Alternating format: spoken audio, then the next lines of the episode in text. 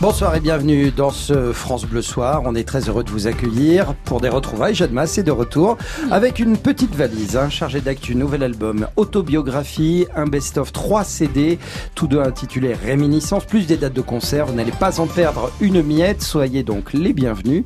Nous sommes ensemble jusqu'à 20h et voici tout de suite le journal de Frédéric Dorel. Bonsoir. Bonsoir Arnold, bonsoir à tous. La reprise des soins pour Vincent Lambert. C'est un nouveau départ pour les parents du tétraplégique et leurs avocats.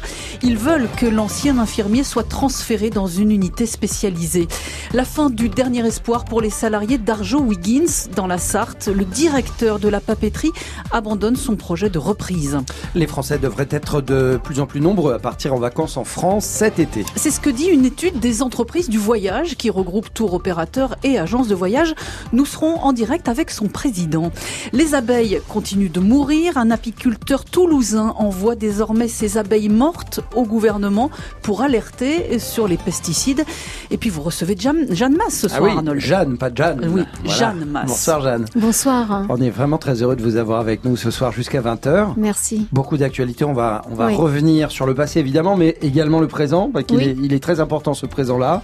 On vous retrouve juste après les infos que voici. France Bleu Soir. Arnold Derek, Frédéric Dorel. Et la curiosité nous mène à Rennes pour débuter ce journal. Rennes où un étudiant comparait pour avoir lancé une fausse alerte à la bombe dans un avion Lyon-Rennes.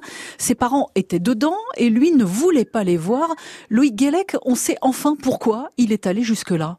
Écoutez-moi attentivement, l'avion EasyJet entre Lyon et Rennes ne décollera pas, sinon il explosera en vol. C'est le message que reçoit ce 18 janvier dernier une hôtesse d'accueil de l'aéroport de Rennes. Il s'agit d'une voix féminine déformée.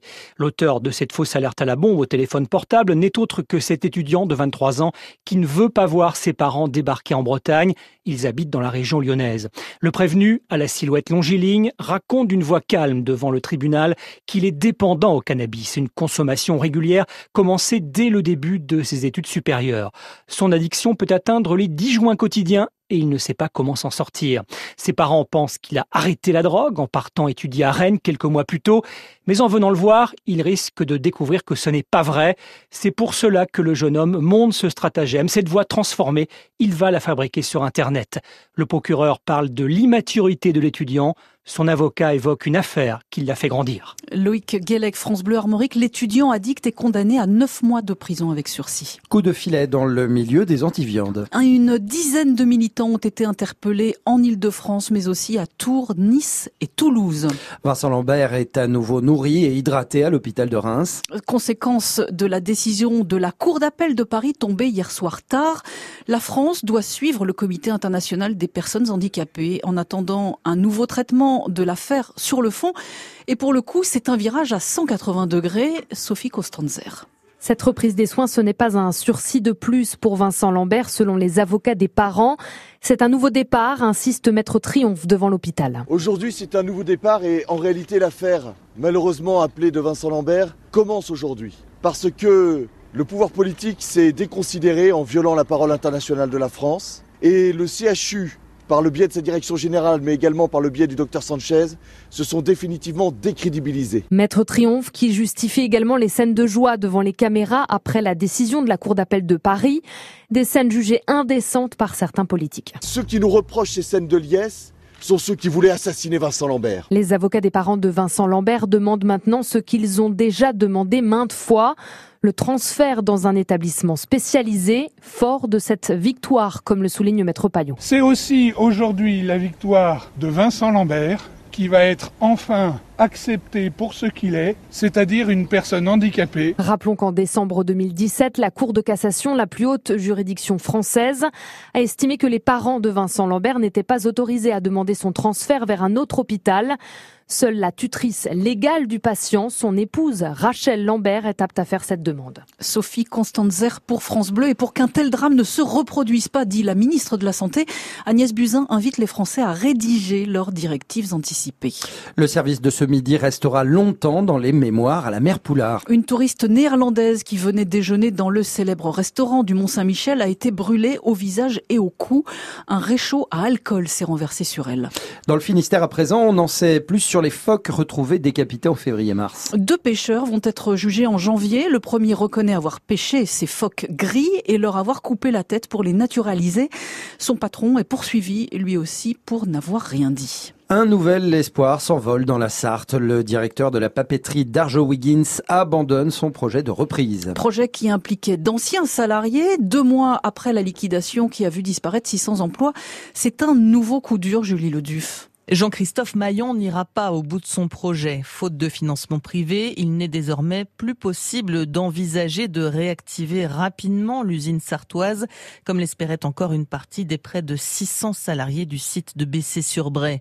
L'ex-directeur avait déjà essayé de boucler un tour de table juste avant la décision du tribunal de commerce de Nanterre en mars dernier, mais sans parvenir dans le délai imparti à réunir les 15 millions de fonds privés nécessaires au déblocage de la même somme fonds publics. Les chances de voir aboutir le dossier étaient donc minces, mais c'était aussi ce qui permettait à certains de tenir, selon l'un des représentants CGT de la papeterie, qui se dit un peu assommé par l'annonce. Une nouvelle épreuve alors que beaucoup sont encore sous le choc de la liquidation et seulement au tout début du parcours pour retrouver un travail. Arjo Wiggins était et de très loin le premier employeur dans le secteur. ABC sur Braille, euh, Julie Le Du, France Bleu Maine. Vous restez avec nous pour la suite du journal de Frédéric Dorel. Il est 19h06. Vous verrez que sa bataille dure autour de la 5G. Les États-Unis mettent des bâtons dans les roues du chinois Huawei. Nicolas Ballu nous dira si ça peut avoir des conséquences en France. Les abeilles continuent de mourir. Un apiculteur toulousain a décidé d'envoyer des abeilles mortes régulièrement au gouvernement. Mais d'abord, Frédéric, cette bonne nouvelle à l'approche de la saison touristique. Les Français ont davantage l'intention de partir cet été. Oui, et de partir en France, c'est ce que disent les entreprises du voyage, fédération qui regroupe agences de voyage, tour opérateurs et autres organisateurs de voyage. La destination France progresse de 8% pour cet été. Jean-Pierre Masse, bonsoir. Bonsoir. Vous présidez euh, les entreprises du voyage, plus 8% d'intention de voyage donc pour la France. C'est une bonne nouvelle pour nos professionnels du tourisme. C'est une bonne nouvelle pour la France, même beaucoup plus largement, pour l'économie française et pour les Français qui ont retrouvé le moral avec des intentions de départ en vacances élevées. Elles sont très élevées en France, elles sont élevées également euh, dans le bassin méditerranéen.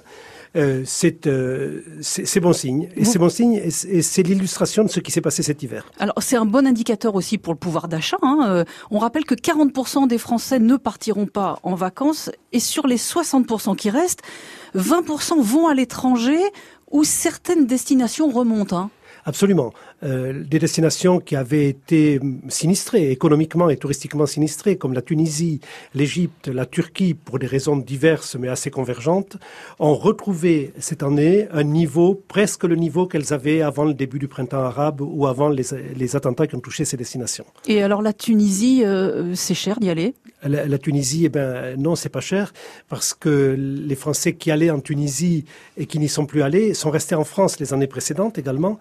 Euh, passer 15 jours en Tunisie, euh, all inclusive, tout compris, euh, c'est moins cher que passer 15 jours sur la côte d'Azur. Et alors, des Français qui commencent également à être sensibles au changement climatique, ça vous le voyez dans, dans une autre étude, même si pour l'instant ils sont encore une minorité à partir moins loin pour moins polluer, c'est ça? Les Français euh, qui prennent l'avion euh, sont très sensibles à la production de CO2 du transport aérien. Il y en a déjà 9% qui ont modifié leurs habitudes de voyage en avion. Il y en a 11% qui disent on va modifier nos habitudes de voyage en avion. Et il y a 60% des voyageurs qui disent c'est un sujet qui me, auquel je suis sensible et sur lequel j'ai pris ou je vais prendre des dispositions. Aller moins loin, prendre moins souvent l'avion, mm. éviter de contribuer au réchauffement climatique. Donc ils y font attention. Et pour ceux qui restent en France, forcément, euh, bah, c'est une manière de, de, faire attention au climat également. Ce peut être une manière, mais on peut se, on peut se déplacer en avion en France. Hum. Merci Jean-Pierre Masse, président des entreprises du voyage.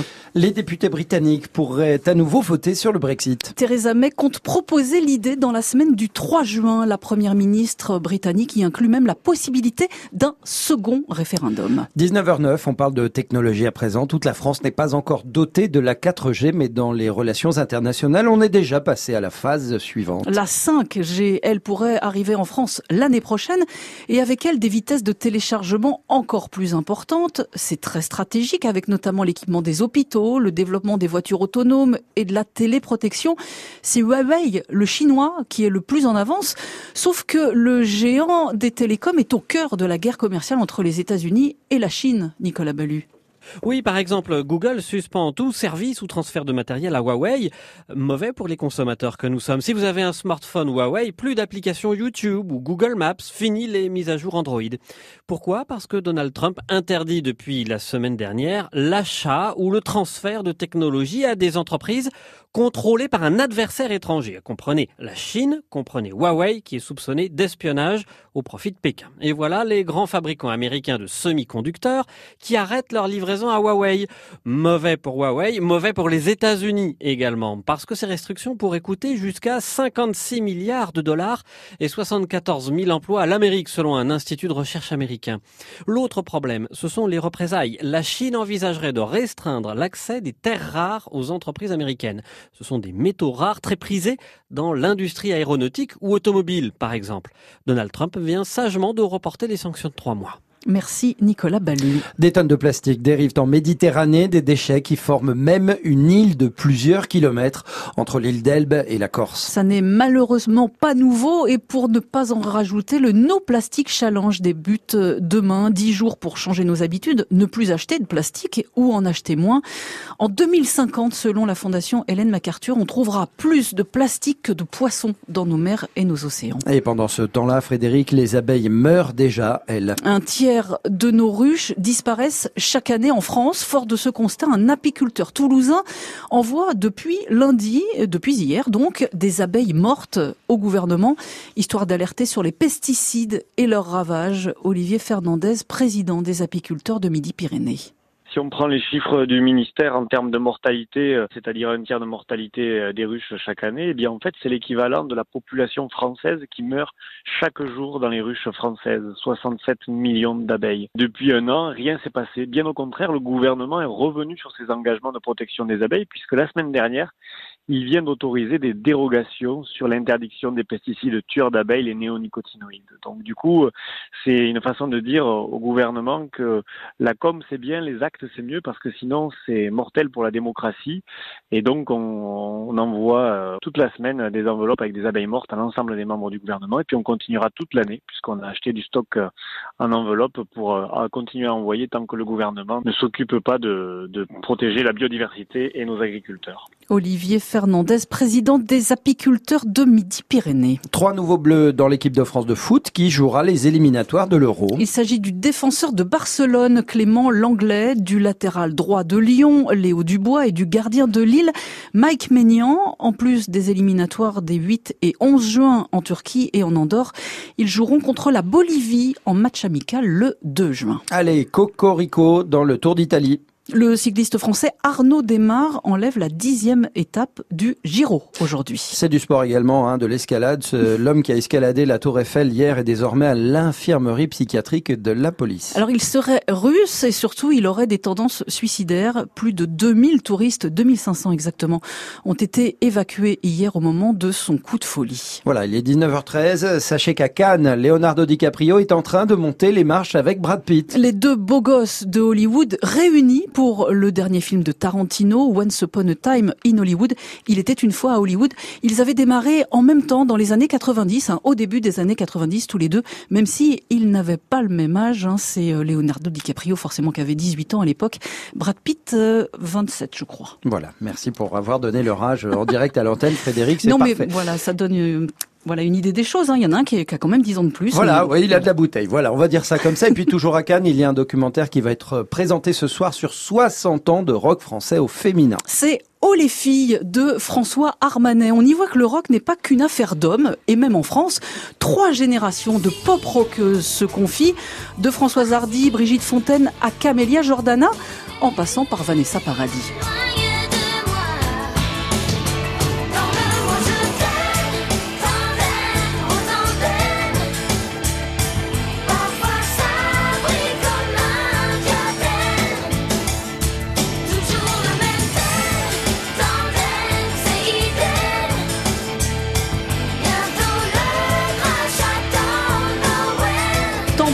Vanessa Paradis en 1990 et ce documentaire sur les rockeuses françaises Oh les filles est présenté ce soir à Cannes hors compétition. Vous ne donnez pas l'âge de Vanessa Paradis là Non, on n'évite pas les dames. Hein, bah on oui, bien sûr, Voilà. évidemment. évidemment. Merci beaucoup Frédéric Dorel. De rien. Le rock au féminin, c'est aussi vous, Jeanne Masse Ah merci, mais je suis pas dans le documentaire, là je ne comprends plus rien. Ben, On est bien d'accord. Mais ça, c'est une idée aussi que j'avais eue il y a très très Ouais. longtemps, mais d'aller chercher aussi les rockeuses américaines et anglaises qui ont fait du rock ce que ce qu'aujourd'hui cette liberté qu'on a aujourd'hui. Ouais. Et euh, Courtney Love fait partie de ces femmes extraordinaires. euh, voilà, Patti Qui ont, Smith. qui, ont, qui ont, à votre image, euh, toujours un peu fait ce qu'elles voulaient euh, dans exact, la vie. Eh ouais, exact, cette indépendance euh, totale. Oui. Alors, Jeanne Masse, on va redécouvrir votre carrière ensemble jusqu'à 20h. On se retrouve après ce petit point météo. Restez avec nous. FranceBleu.fr Tout France Bleu en replay, quand vous voulez, où vous voulez, comme vous voulez. Tout France Bleu est sur francebleu.fr.